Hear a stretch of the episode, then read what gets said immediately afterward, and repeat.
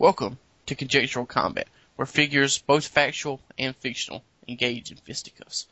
I am your host for this episode, Matt. I am, of course, the historical fanboy, and joining me, um, I wouldn't say as always because this is the first episode, but joining me for what I will assume will be always is uh, the fictional fanboy, Alex. Good evening. Good evening to you, sir. It's a lovely evening for fisticuffs. Yes, it is. Uh, there's hatred in the air. Hatred, sweat, semen, maybe. Yeah, those are both the prime ingredients for both fighting and fucking. So you can't go wrong with either. But uh, A little known fact, uh, that's the smell of the air when a M- MMA fight is about to start. oh god, those those young men with sweaty bodies. All right, we need to get off that subject right away. Getting too distracted. Yes. Um, but no, this is uh, a new podcast Alex and I are doing. Uh, if you're familiar with us at all, you know we, we've done stuff in the past. Uh, we did have a podcast we used to do called The Dork Nights. Um, things, I don't know, with the, the things, it got to where we didn't do it as much and we kind of lost Yeah. interest. Yeah. Um, that happens. But It it does, and to be fair, you you had your podcast, I had my podcast. Yes. We're we're kind of, I mean, we're pretty overrun with podcasts to be honest. So the idea of doing another one maybe isn't the smartest one, but this is a concept I think is worth Yeah. trying. because when we did Dork Nights, one of, you know, with good reason, uh, obvious reason, I should say, for me, but one of my favorite segments we used to do on Dork Nights was, of course, the historical fight clubs, um, where I would, of course, teach you about history, Yes. and we would throw in some nice violence in there yeah. A lot of violence. for good, for good measure. Yeah. Yeah. A lot we- of violence. And we covered some good subjects in our time, our short time doing Historical Fight Club. We did, uh, of course, Blackbeard. We covered, um, of course, the legend of Vlad Tepes. Yes, Vlad, Vlad the Impaler and Caligula fought. One of one of my favorite episodes um, that we did, and of course, uh, probably my favorite moment. And I think I told you this last week, but the go back to the Blackbeard fight with Blackbeard and Nathan Bedford Forrest. How you had no idea that who Nathan Bedford Forrest was, and I dropped that bombshell that he was the founder of the Ku Klux Klan. You just went ape shit. A bomb only you could drop. A Klan bomb. Yes. A bomb full of pointy hats. Yeah. but yeah, like like I said, we we talked about it and we decided maybe to turn this into sort of its own thing. We it has been we you know we've kind of talked about it off and on in the past, and so we're gonna try to do this, but with a little twist. Um, in addition to historical figures, we're also going to try to do fictional characters. Yes, which I will host those episodes and you will host the historical ones. Yes, because as I said again, and I am of course the historical fanboy, and you are more of the fictional one. Yes. Professor, we- Professor Matt. Yes, Professor Man, and you, of course, pop culture professor, Alex. I don't know. En- enthusiast MD. There you go. um, now you're saying professor makes me think I want to be like the Professor X character. Like, come to me, my history men. It's just like John Adams. He has razor sharp claws. Uh, Washington just spits wood from his mouth like a machine gun. But, And uh, of course, uh, Harry S. Truman controls all metal. no, no, no. Harry S. Truman is the Hulk. We've established this. He is an atomic rage monster. He's Sasquatch from from uh, Alpha Flight. I can get behind that. But uh, all right, well, I guess without further ado, we'll actually get into this episode and the two combatants that we have brought together through the magic of internet imagination. We have brought them together. We've pulled them from the time stream like a very, very low budget Doctor Who. Yes, yes. And who are the combatants for tonight, Matt? Well, this is actually one that, uh, giving you a look behind the scenes, this is one we recorded, uh, back last year, but we had sound quality issues, so we had to scrap it. But, uh, I'm actually looking forward to this one because these two seem to be evenly matched in a lot of different ways. Uh, I like to pick the combatants sort of based on the way they complement each other or the way they have stark differences from each other. And in this case, I've taken two military men, two men who were very important to the United States Navy. So, with that in mind, I'll introduce them. We have, in one corner, uh, we have John Paul Jones, who was captain of the Continental Navy during the American Revolution. In the other corner, we have uh, Richard Marcinko, who was commander of the U.S. Navy, commander in the U.S. Navy from the late 50s on up into the uh, late 80s, early 90s, I believe.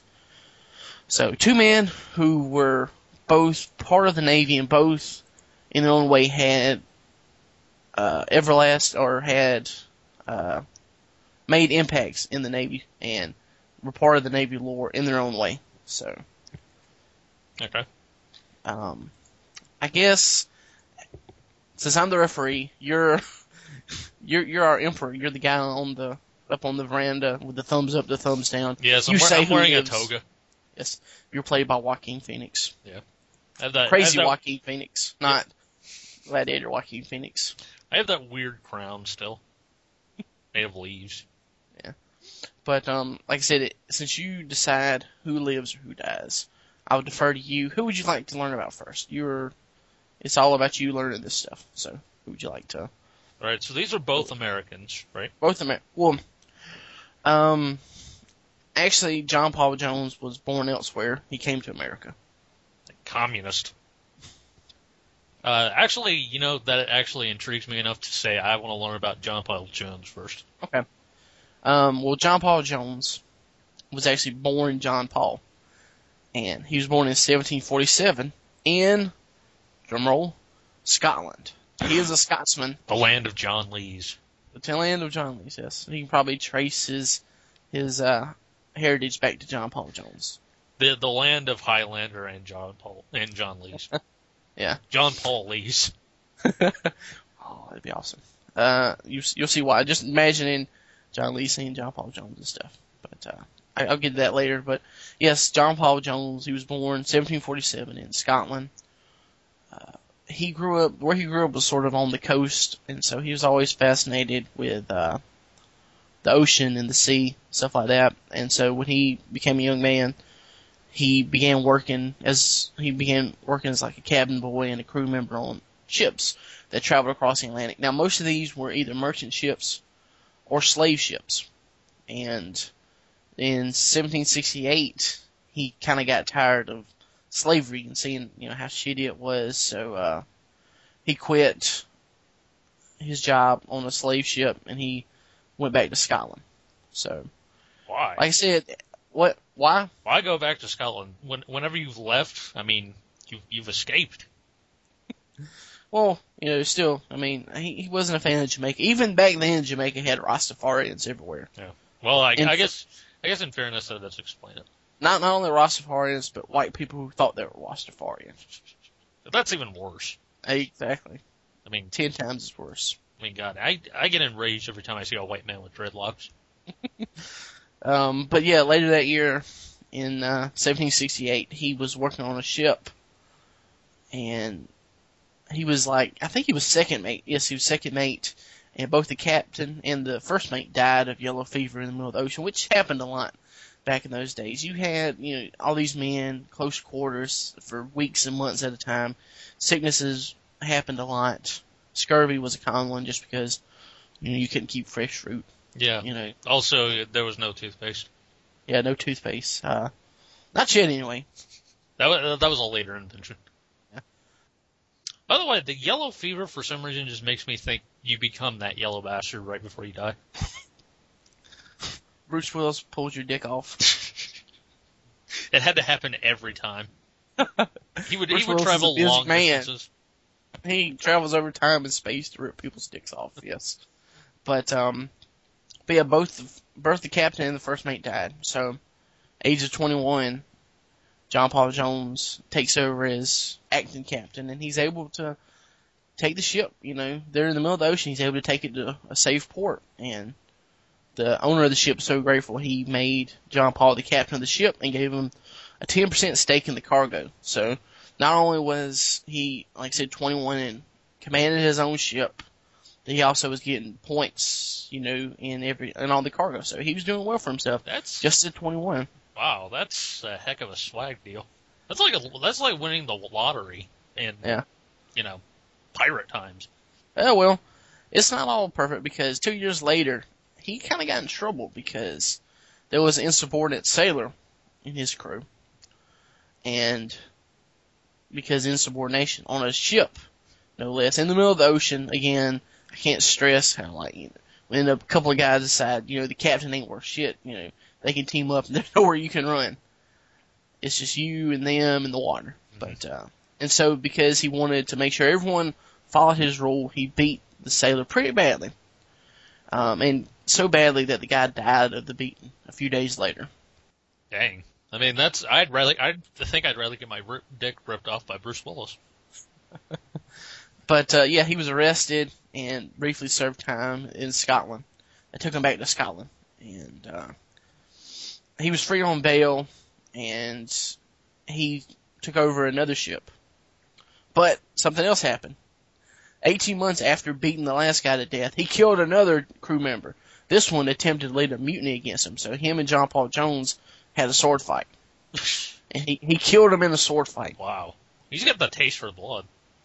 hmm Uh, now this time he killed two people and he was afraid of going back to Scotland because of, you know, going to jail, being hung, whatever. So he made a beeline for America, which a lot of people in trouble with the law did back during those days.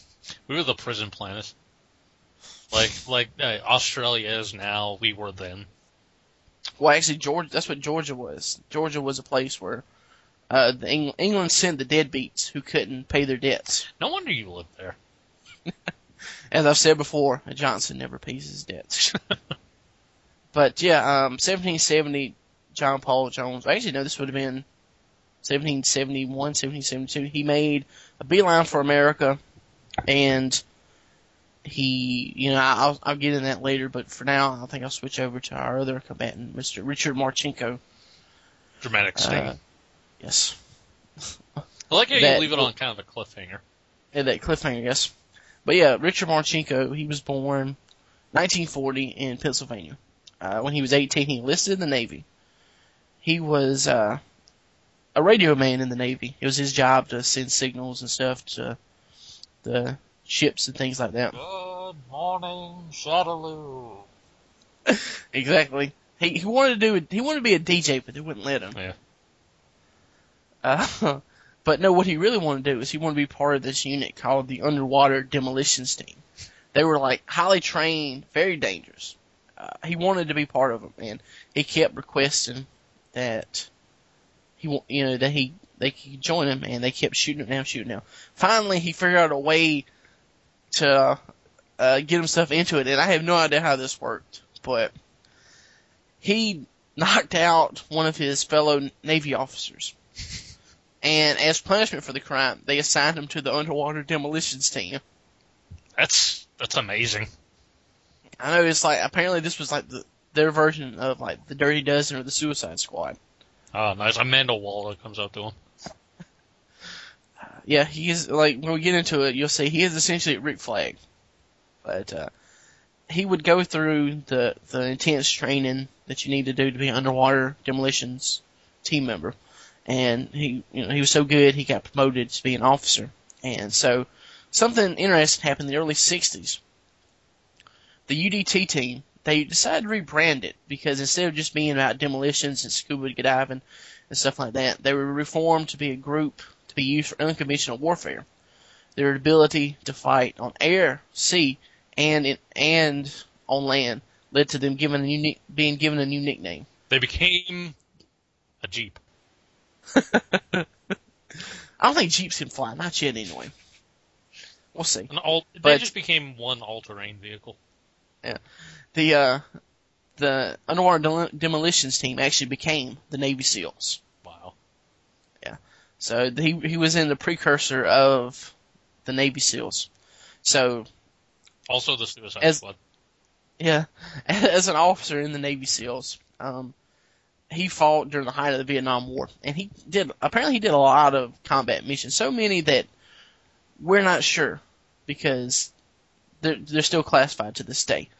Um, the effectiveness, though, is pretty apparent. the Viet Cong had a fifty thousand dollar bounty on his head while he was a commander in Vietnam. Nice. They wanted this guy gone.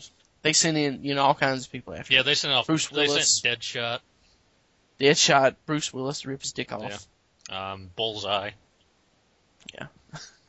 During the uh, I, I don't know if you've heard of the Tet Offensive, which was uh, a pretty big uh, thing where America we poured in a bunch of troops into Vietnam to try to just smack the shit out of the Viet Cong, try to grind them down as much as possible. But during the Tet Offensive, his SEAL unit, Marcinko's SEAL unit, and a group of Green Berets, they worked together in a joint rescue mission, and they freed American nurses and a school teacher who was trapped and held hostage by the Viet Cong. Hmm. So, for all his all the work he did in Vietnam, he was given a Bronze Star, a Silver Star, and the Vietnamese Cross of Gallantry. So much he was awarded so much that the other country awarded not not the bad people, but South South Vietnam. Oh, that would be cool if the if the Northern Vietnamese came. He was so awesome that the enemies just decided, well, why not? Yeah, he he deserves. I mean, look at him. I can't be that. And, and 20 Right. Vietnamese men just hung their head in shame. But yeah, he was highly decorated going through Vietnam, all these classified missions, and I think that's a good enough point to leave us leave it with him and to go over back to John Paul. God, you you you work these cliffhangers in so well. Thank you. I try. But uh, like I said, John Paul Jones. Last time, last we left John Paul Jones. Previously in the life of John Paul Jones, he was uh, in America. He was on, he was in America for a while, and then he found out about the uh, Continental Navy, which was you know the uh, the the navy for the thirteen colonies to help them out and stuff. They were uh, they were starting to gear up because of the revolution they were technically like more of a militia kind of thing because the technically the British Navy was supposed to protect the United States or what would be the United States coastline. But he he joined up with them, uh, and he adopted the last name Jones because up until now he was just John Paul. Yeah, that's that's kind of like gave- being named Matt Johnson, really. He he changed his name to Paul Johnson. Um, no, but he adopted the name John Paul Jones to kind of that way people were like, "Hey, aren't you John Paul, the guy who beat people to death?" No, I'm John Paul Jones. I'm a yeah. I'm I'm totally different. I mean, I have the exact two names that of that other guy, but I'm you you want that guy over there, and he just points to a random guy in a bar. The whole town, Go kill him. the whole town beats him mercilessly John Paul Jones gets in on the act. He he's the one that kills him. with a with a sword. Um, but no, like because of the controversy surrounding surrounding him, like the only way he got into the Navy at all was because of uh, there's this guy in Virginia who he knew, who was friends with, whose name was Richard Henry Lee. He was a businessman and a politician. He was actually the great grandfather of Robert E. Lee, who would you know fight in the Civil War. Oh yeah, yeah, yeah. The uh, the guy who nearly kept slavery intact. Yeah, that guy. Yes, of course. Uh, life's funny that way, don't you Yeah. think? But uh, yeah, um, 1775, John Paul Jones was appointed a first lieutenant, and he was named second in command of a 24 gun ship called Alfred. And during the early months of the Revolutionary War, the Alfred prowled the coast of uh, the 13 colonies. They raided any British naval vessels they could find. Um, after he was really successful with Alfred, so much so that they gave him his own ship, a 12 gun ship called the Providence. He managed, with the Providence though, he managed to capture 16 British vessels in just a six week period. And he got so many chicks with it. so many chicks. I mean, he had like, he had like spinners on Yeah, it, I mean, hydraulic. I mean, twelve guns. You gotta you gotta imagine that that says something about your uh, your member. Yeah. Well, see, that's the thing. Like, it's the whole thing overcompensating. You see guys with the 30 gun ships, or you know, the 24 gun frigates. You know, they're they're compensating for something. John Paul Jones with 12 guns took down 16 British ships. Yeah, just twelve. Yeah. But uh, in November of se- November 2nd of 1776, uh, while he was doing this campaign, just kicking general British ass, he uh, him and his crew went to Nova Scotia. In Nova Scotia, there was a small portion of the British Royal Fleet. They were docked there for repairs and stuff. And plus, it was the winter. A lot of times during winter, your boats it's hard to sail, so they dock them a lot. But uh, while they were there, Jones and his crew they managed to destroy the majority of the ship's docked there. They freed American POWs. They stole a merchant vessel loaded with winter clothes for British troops fighting in Canada and New York. They just like like I said, the the clothing was just to me. I think that was that was one of the more important things of this because at the time that was definitely one of the more bitter winters of the Revolutionary War, and they didn't have their winter clothing. That really screwed up a lot of British soldiers. And not only that, but God, they must have hated Canada. Um, and also he also totally made out with the king's woman while he was there. He just walked up like during the ceremony, like Caligula. Yeah. What's up, baby? I'm John Paul Jones. Let's get out of Wait, here. Wait, didn't you meet one of those uh, men who was insubordinate to you? No, that that was the other guy. Oh, It was that guy, and he points to someone in the uh, wedding party. He just run. Where'd he go? He run away. No, damn it. John Paul Jones just fo- outfoxed us again with his pointing skills. God. He, he was the scourge of Bruce Willis. But he was so successful that again he was given another ship. This one was upgrade. He got 18 guns this time. Uh oh. Uh, I thought, I thought he'd kick ass with 12. well, it's it's really cold. Okay, it's really cold. um, the uh, the Continental Congress, which at the time was sort of like got you know guys like John Adams, Thomas Jefferson were on it. They were sort of the legislative body, the closest thing we had to a government. They sent Jones and the Ranger to France to assist with the United States cause there because at the time they were trying to convince France to come into the war and join America. And help them out because if France joined us, that would have been a big help for us. Well, they were they were too uh, busy with their wines and cheeses. But interesting enough, while in France, Jones actually became real good friends with Benjamin Franklin. And I have no idea what they were doing, but I'm sure they were up to all kinds of stuff in France. I Because, just like the idea of Benjamin Franklin being in France randomly.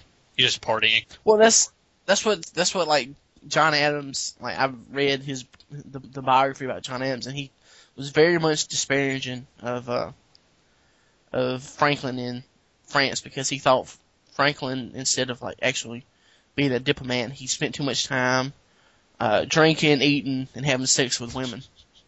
So he And really he was having it. parties. Yeah, He was, he was raising I the roof. imagine, I imagine at some point John Paul Jones and uh, Benjamin Franklin Eiffel Towered some chick. I just imagine like Benjamin Franklin in the middle of a dance floor, like he's got a he's got like a football jersey on and a backwards baseball cap. He's breaking it down. That's you don't know that. That's how we actually won. Him and John Paul Jones served King King George you know, on the dance floor. Exactly. He had to give it up when he saw those funky fresh dance moves. Yeah, he was he was the first American breakdance champion. Um, but uh, apparently, whatever Franklin and you know, well, Franklin did his job, and sort of the fact that America was wa- waging this war of attrition really helped. So France finally officially they hitched their wagon to the United States, and they allied with them. So when John Paul Jones heard this, he naturally did what he was supposed to. He got in his boat with all his men and they set sail for England to fuck shit up. Oh god. I think I might leave it there just to fuck with you. I just imagine like a lot of petticoats were thrown away in the water. Yes. Goodbye, women, women of France. Don't forget me. Because I'll certainly forget you. Oh yeah. But, uh, alright, Richard Marcinko. So, after Vietnam, Marcinko, he became a lieutenant commander. He came back to the United States and he became the commander of his own SEAL team. And I don't, I know you know about this event because you've seen the movie Argo, but in 1979 during the Iran hostage crisis, where all those, uh, hostages of the U.S. Embassy were held hostage, Yeah. obviously. I'm saying hostage too much, but, uh, they, they were held captive by Iranian revolutionaries. yeah. yeah, It was it was a whole thing. Ben Affleck had to come in. Uh, Brett, Ben Affleck, Brian, Batman saved yeah. Bryan Cranston was in America. He was overseeing things. or go fuck yourself. That's all I gotta say. But uh Marcinko, he was the Navy representative on a task force that they called the Terrorism Action Team. And together this team came up with a plan to free the hostages in uh, Iran.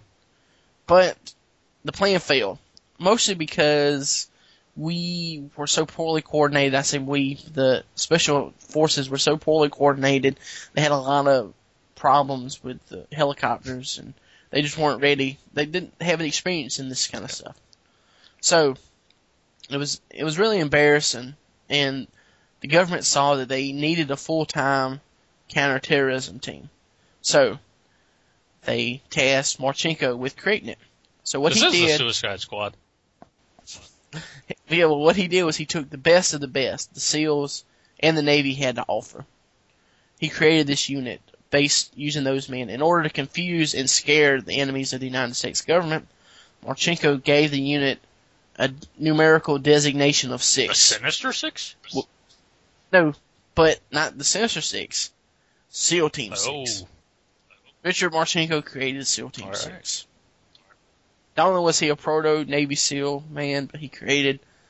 I still keep Six. expecting like another comic book team to come in, like the Thunderbolts. Shh, they come later. You think I'm joking, but essentially Marcinko does head up the Thunderbolts later. We're not done with him. Uh, more on his turn to villain in a minute. But uh, as as I said before with John Paul Jones, he set sail for England, and in April of 1778, Jones and just 16 sailors invaded the British town of Whitekirk in the middle of the night. They set fire to British boats docked, you know, on the on the To be dock. fair, their town is named Whitekirk, so I mean Yeah. they kind of had it coming. I'm just saying. Yeah. After um after that, Jones and his crew they raided the home of the Earl of Selkirk, who was who was who was living in Whitekirk. And their plan was to hold the British Lord ransom in exchange for the return of American POWs. But the problem was the Earl wasn't home at the time. So instead, John Paul Jones and his men harassed the Earl's wife and stole all his silver plates. what? That's what they did. I, I what? I, I don't. Okay, okay. I. All right, fine, fine. I accept it. But wow. You gotta take look. You gotta take your victories where you can get it, man. I mean, did they not get the forks? I mean, what? Did they pass up like the the the doggy bowl or something? I don't know. Well, it says Doggy Bowl was bronze. Bronze is Yeah, lesser is metal. But I just like to think how they harassed the Earl's wife. Like, was she trying to clean up? They're like, "Oh, you missed a spot." Uh, God. I, I- the, the silver plates thing. I mean, just get some paper plates, man. You don't have to be that desperate. uh, well, I think it was just look, Alex. To quote one of your favorite movies, it's not about the plates. It's about sending a message. All right. From this moment on, no English English lord's silverware was safe. They've eaten well off that silverware Yes. for too long. While, while while England is starved. But uh, yeah, apparently years later, uh, Jones he returned the plates back to the Earl and apologized. Sorry Yeah, about I'm that. sorry we stole your plates, which are probably easily replaceable. Yeah, you're like an Earl or something, but hey, Yeah. You know. Oh, my bad. But uh, okay, my bad. um, I think that's actually important because of uh the fact that, uh, as far as we can tell, that was the only time that uh, any United States force invaded England during the war. Even if it was 16 guys stealing plates, you know, it was still a very moral And victory. harassing them like continue like uh washing dishes or something. Ooh, ooh. like she'd get done washing a dish, like the guy would lick it. You know, you gotta clean it again. Accidentally drop one. But uh on the way back to France, actually, after you know, with their victory of stealing plates, Putting toilet paper Uh. in the in the toilet, clogging it up. yeah, they uh, of course, they TP'd the Earl's house. Later that later that night, he found like a flaming bag on his porch. Of course, he never apologized for any of that. Just the No, of course not. That was war. That Yeah. was war, man. That was the cost of war. That's what he. That's what he said. He was flinging some TP. Like I said, on the way back to France, uh, they actually encountered a, a British warship, the uh, HMS Drake, and it was a pretty quick battle. Jones and the Ranger killed the captain of the Drake and 39 of his men, and then they captured the Drake and sailed it back to France. So, like I said, while not technically a massive blow, but his campaign in the English waters was a big blow to British morale. It helped bolster America's spirits and was, in addition to the invasion, it was also the only time or the most successful battle the American forces fought in English waters. So it showed that England, you know, just because you're on this island across this ocean doesn't mean Yeah. we can't get you. Exactly. So watch out, So- Linus. But uh so Jones went back to France and he was promoted again. This time he got a big ship, a 42 Didn't gun. pay his salary in ships? hey, he, that's all he cared about, man. Ships and swords. That's how he got paid. But I think it was just more of like you know promotions and stuff. When you get a promotion, Yeah. you get a bigger ship. He passed up an. Xbox One to get. Well, he didn't have no use for it. They didn't have electricity back then. I mean, I mean, it was a little bit of a stretch, you know, uh, getting an invention from several centuries later. I mean, it's Xbox One, but it's no silver plates. Come on. But uh, yeah, he was promoted and given command of a 42 gun ship known as the Bonhomme Richard. Wait, wait, wait, wait And- go back, go back. Why was it named the Bottom Richard? That's Bonhomme. B O N Oh, I H thought it was like M M E. it was like a bottom. I, I sorry, I, I got, I really got mixed up there. It was my accent. I apologize. But uh, Seriously, though, how amazing would that be to own a ship called the Bottom Richard? Yeah, there probably is a ship out there. If not, that's when we when we finally buy our yacht. That's what we're going to call Then I get it. a rival yacht that's called the Top Richard. But uh, yeah, um, he took over the uh, the Bonhomme Richard, and he was given command of a small group of U.S. warships. So he wasn't technically an admiral, but you know he he commanded more than one ship, so he was close to an admiral. And so him and his little flotilla, they were given uh, the task of sailing into Britain's North Sea to distract and harass the Royal Navy, while a much bigger uh, armada of French and Spanish ships would attack England from the south towards where London is to you know, scare them. So, with that in mind, on September 23rd of 1779, Jones, the Bonhomme Richard, and his ships sailed out. And so while they were on the sea, the Bonhomme Richard actually come across two British ships, a 44 gun ship called the Serapis and a 28 gun ship called the Countess of Scarborough.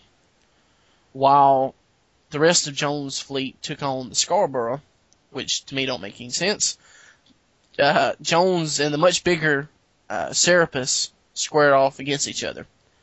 And much bigger ship, much bigger guns. The Serapis' cannon, they uh, they crippled the Richard pretty quickly into the battle.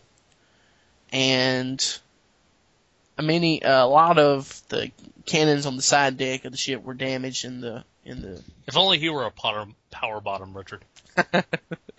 but uh, both ships continued to just fire on each other, and the bottom Richard was taking more of the damage. Um, in fact, into the fight, a shot from the Serapis blew the bottom Richard's mast down, and the captain of the Serapis shouted to John Paul Jones and the uh, Bonhomme Richard if he was ready to surrender. And this is where John Paul Jones probably says one of the more famous quotes in like naval history when he he gets pissed off and he yells back at the guy. He's like, "Surrender! I have not yet begun to fight." Nice. Jones rammed the Bonhomme Richard into the Serapis, and both ships got tangled together. And Jones and his men they threw hooks and ropes across you know the water to the Serapis to make sure it stayed in place. That way it couldn't sail away. And his sailors they you know, they shot into the ship and threw grenades. Uh, they set the ship on fire. British Marines come over. They tried to board the Bonhomme Richard, but Jones and his men, they were able to fight them back with their muskets and swords. And then Jones and his sailors, they went across the Serapis and captured the ship. At the end of the battle, though, both ships were heavily damaged. Both crews lost half their men, and there were several fires on both ships. The Bonhomme Richard would actually later sink uh, on its way back to France, but Jones and his men they won yet another big, important moral battle for the U.S. Navy. So much so that for his work in France, he was uh, knighted by King Louis. He received the France Military Merit Award, as well as a Medal of Valor from Continental Congress. And he got that Xbox One. And yeah, for some reason, the Vietnamese also gave him a, an award. I don't understand that. Didn't technically exist at this point, but who knows? Um, he was seen as a national hero to us, us here in America, but to the British, you know, he's seen, of course, as a pirate and a thug Yeah, and and a a stealer of plates. sealer of plates. And maybe that's one of the reasons why the British don't look so kindly on the Yeah, Scottish. well, that and you know, we know John, so we know exactly how unpleasant they could be. Yeah. Anyway, to our other friend, Mr. Richard Marcinko, who, by the way, I haven't said it yet, but I wanted to say, but I'll say it now. But uh, his nickname over the years, you know, Richard, a guy named Richard, sometimes they call him Dick, but because of his work with the Underwater Demolitions Team, he actually gained the nickname over the years uh, of Dynamite Dick. Oh, that's amazing. Oh, Dynamite Dick. Dynamite Dick Marcinko. Dynamite Dick. And he got to lead the Suicide Squad. And here's where he takes his heel turn. Oh, God. In 1983, Marcinko actually stepped down from SEAL Team 6, and he was given a new assignment. The government, the Navy, they gave him a task. He was to test the Navy's vulnerability to terrorism. This is where he becomes Doomsday Dick. Yeah, and he his team he formed called he they were called Red Cell, and Marcinko picked 12 members of SEAL Team 6 along with one Marine Special Forces soldier to make up his unit. And so, essentially, Red Seal's job was to harass the United States Navy. So, so he started licking their plates. They break into the White House. They they steal they they harass the president, the first lady, and steal her plates. They empty the vacuum and spill dust on the on the uh, carpet. They uh they they leave they they break into Air Force One. They leave the lights on, so it runs down the battery. But uh no, actually their job was to fly around the world and they would attack and infiltrate the U.S. military's own bases. And they did this in order to test the security of the bases and show how the military would cope if the mil- if the enemy had someone like Marcinko and former SEAL Team Six members on their side. Um, Let's imagine, you know, have you ever seen those episodes of Jackass where Bam Margera just goes in and beats the crap out of his dad? That's what I imagine this is essentially like. Like all of a sudden the door just swings open, Richard Marcinko just comes in, beats the crap out of someone, and, and pulls off their shirt. Well, it it gets kind of like that because uh, under Marcinko's leadership, the team they were able to infiltrate all these places that were highly secured, almost seen as impenetrable. They were able to sneak onto bases, nuclear submarines, uh, naval vessels, and other places like Air Force One, and uh, even these top secret uh, bases and other sites, and they would appear on them and just disappear without incident. No one was even knew they were there till they were gone. And they would even kidnap high-ranking personnel and their families, and quote unquote mildly torture them to get Wow. nuclear codes. They even kidnapped one admiral twice. okay, that's just dickish. Dy- dynamite dickish. Dynamite Dick. I, you, you mentioned the Bam Margera before. They just makes me think of, you know, hey, I'm Dynamite Dick. This is Red He breaks in. Where are the codes? And he starts beating on some old man. Johnny Knoxville is there in old man makeup. Yeah, but uh, so yeah, needless to say, the uh, the Naval High Command were kind of they Yeah. weren't too happy with this. They were pissed off. They were embarrassed. They were scared shitless. Probably even afraid to sleep. For some reason, they really got the favor of the Vietnamese.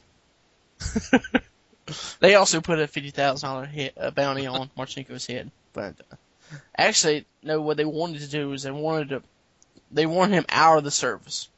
So the Navy spent around sixty million dollars investigating Marcinko to look for any kind of dirt they could use on him. You know, have him fired uh, or discharged from the Navy or have him arrested.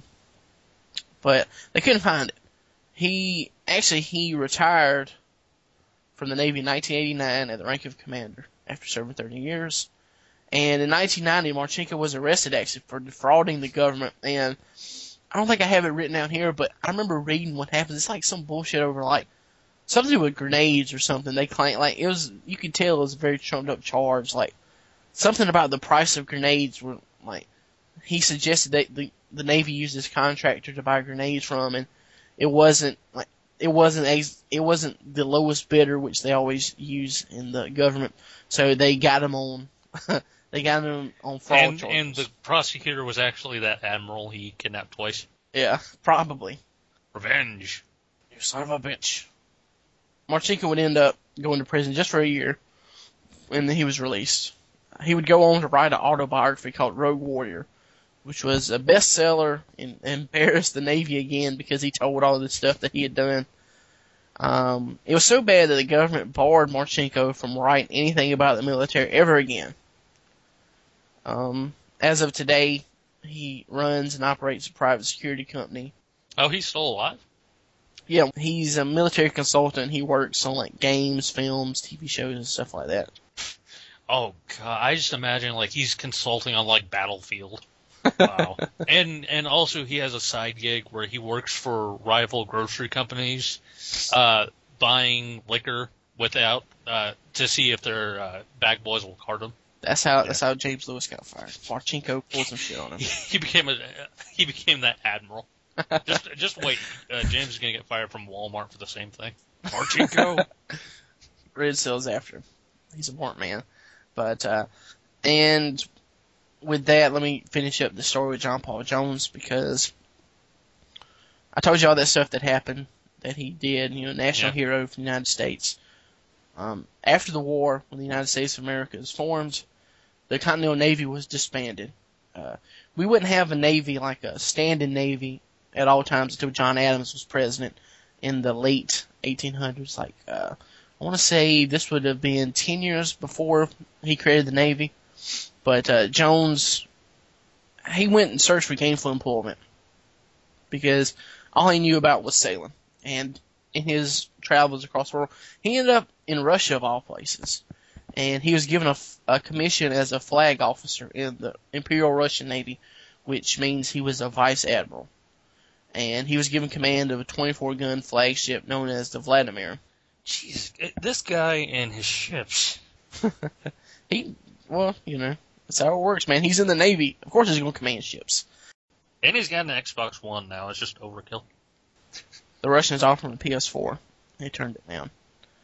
He's a man of principle. But, uh, now the Vladimir waged a successful campaign for the Russian Empire during a brief war with the Ottoman Turks in the Caspian Sea.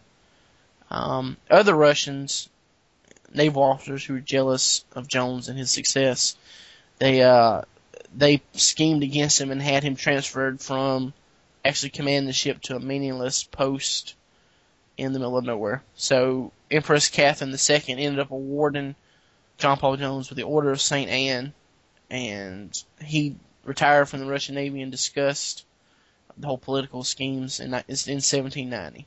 And two years later, he would die of a kidney disorder at just the age of 45. I, I was hoping he would die of like silver poisoning. The ultimate irony. Um, he was he was buried in Paris where he died, but uh, years later they exhumed his body and gave him a military escort across the Atlantic, with several U.S. battleships flanking him. Um, his body was interred at the U.S. Naval Academy, where President and one-time Historical Fight Club participant Teddy Roosevelt presided over the ceremony. And Benjamin Franklin broke down some mad rhymes.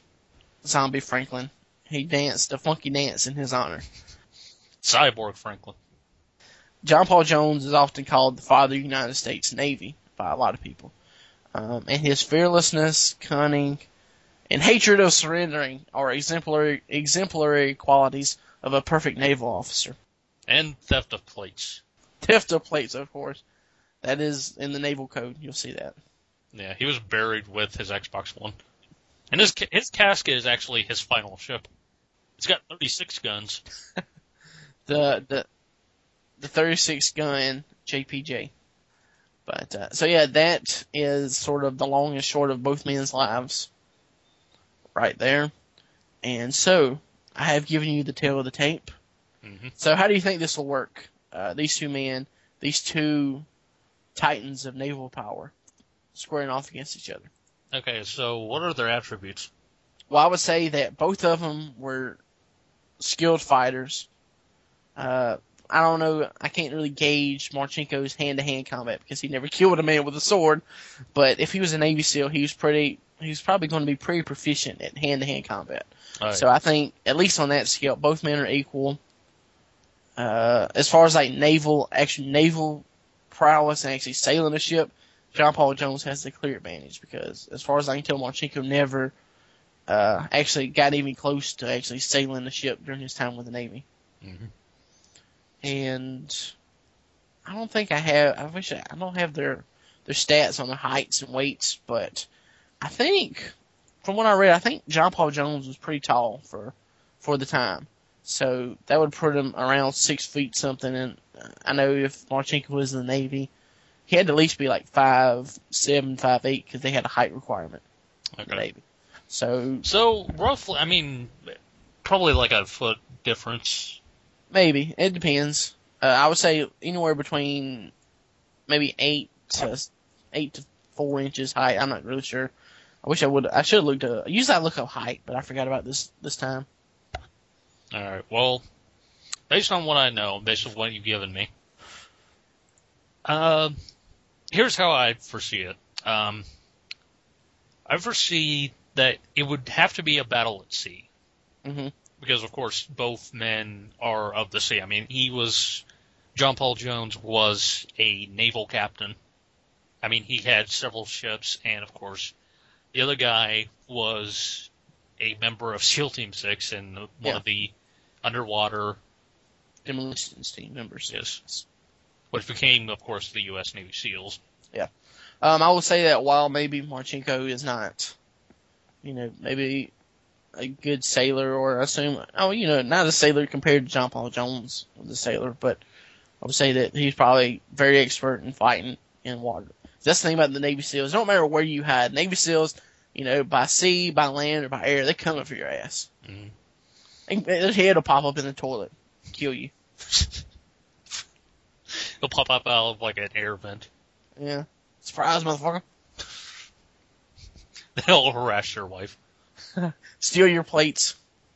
Good luck eating now, asshole. And they run off. lick your floors.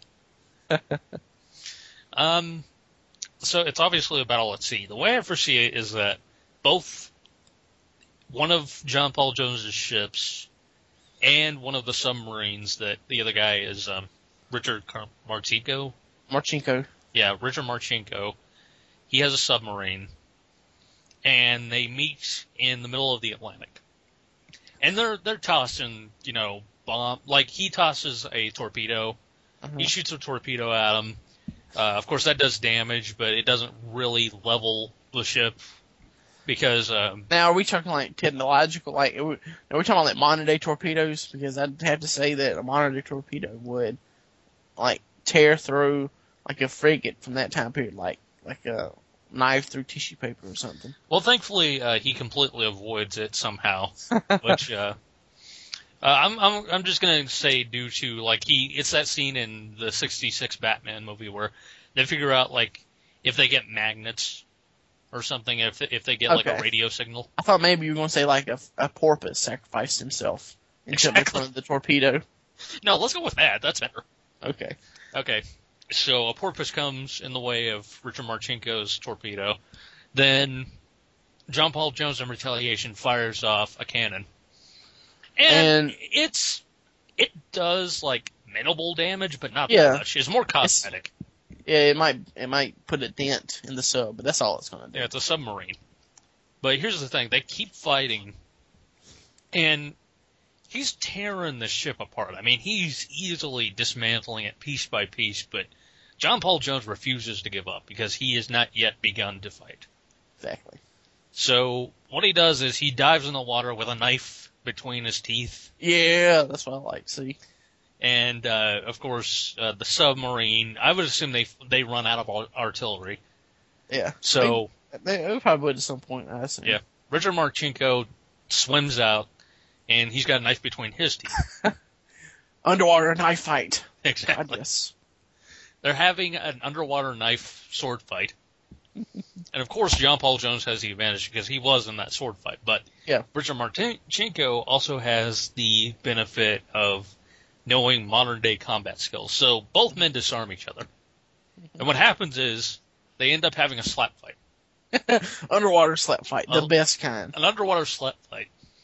And while the Star Trek music is playing, and I imagine that uh, eventually uh, John Paul Jones, you know, he, he puts up a good fight, but he fights Richard, a good fight. but Richard Marcinko, you know, he's he's got a bit of an upper hand because he knows way more about modern day combat.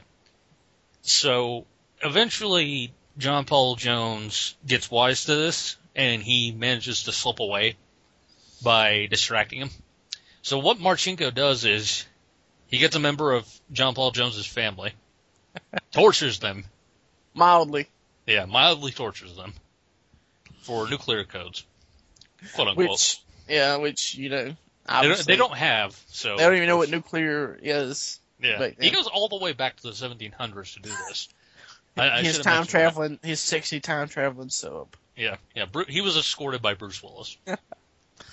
so he eventually tortures the information, uh, finds John Paul Jones, and steals his plates. Oh no, Winner Richard Marcinko. he went too far. John Paul Jones is disgraced with his lack of plates. But you forgot to mention one important thing. While Richard Marcinko was breaking into John Paul Jones's house, John Paul Jones was in Richard Marcinko's house harassing his wife. God. Well, he got a minor victory then. He got he got a minor uh, retaliation in. Yeah. So you were to call this in favor of Richard Marcinko. Dynamite Dick himself. Yes, Dynamite. No, no, no. Doomsday Dick. Remember? Doomsday Dick, yes. Yes. The disgrace Dick. Yes. Because remember, evil always wins. Well, uh, I guess we'll notch that one in favor of Richard Marcinko. Yes. Marcinko. Marcinko! Well, are, were you sufficiently satisfied with that? I think I was. Yeah, that was good. Um, my uh my old school bias wants me to lean more towards John Paul Jones, but uh, I'll accept your judgment Oh, that's what I'm here for. to judge. To judge and relay my unexpert opinion on things. Yes, no one does it like you. Oh, that's why I'm the yin to your yin. Well, um, I guess with the fight decided, I'll go ahead and call this match. Ding, ding, ding, or whatever you do when you call a match. He's had enough, dear God. Let him off. Let him off Fuck. the ropes. By God, he's had enough. Pull him off him. Someone stop the damn fight. Dynamite Dick is going crazy. Can you believe this, King? Um, that's where this needs commentators. Yes, exactly. Jerry the, I mean, uh, Jr. Yeah. I mean, Jim Ross. I mean, he's not working for WWE anymore, so Maybe we can get him. him. But uh, so yeah, I guess with uh, with the fight called and decided in favor of Richard Marcinko, we'll go ahead and wrap this up. You have been listening to Conjectural Combat. I've been the history fanboy Matt. And I've been the fictional fanboy, Alex, and we will see you on the battleground.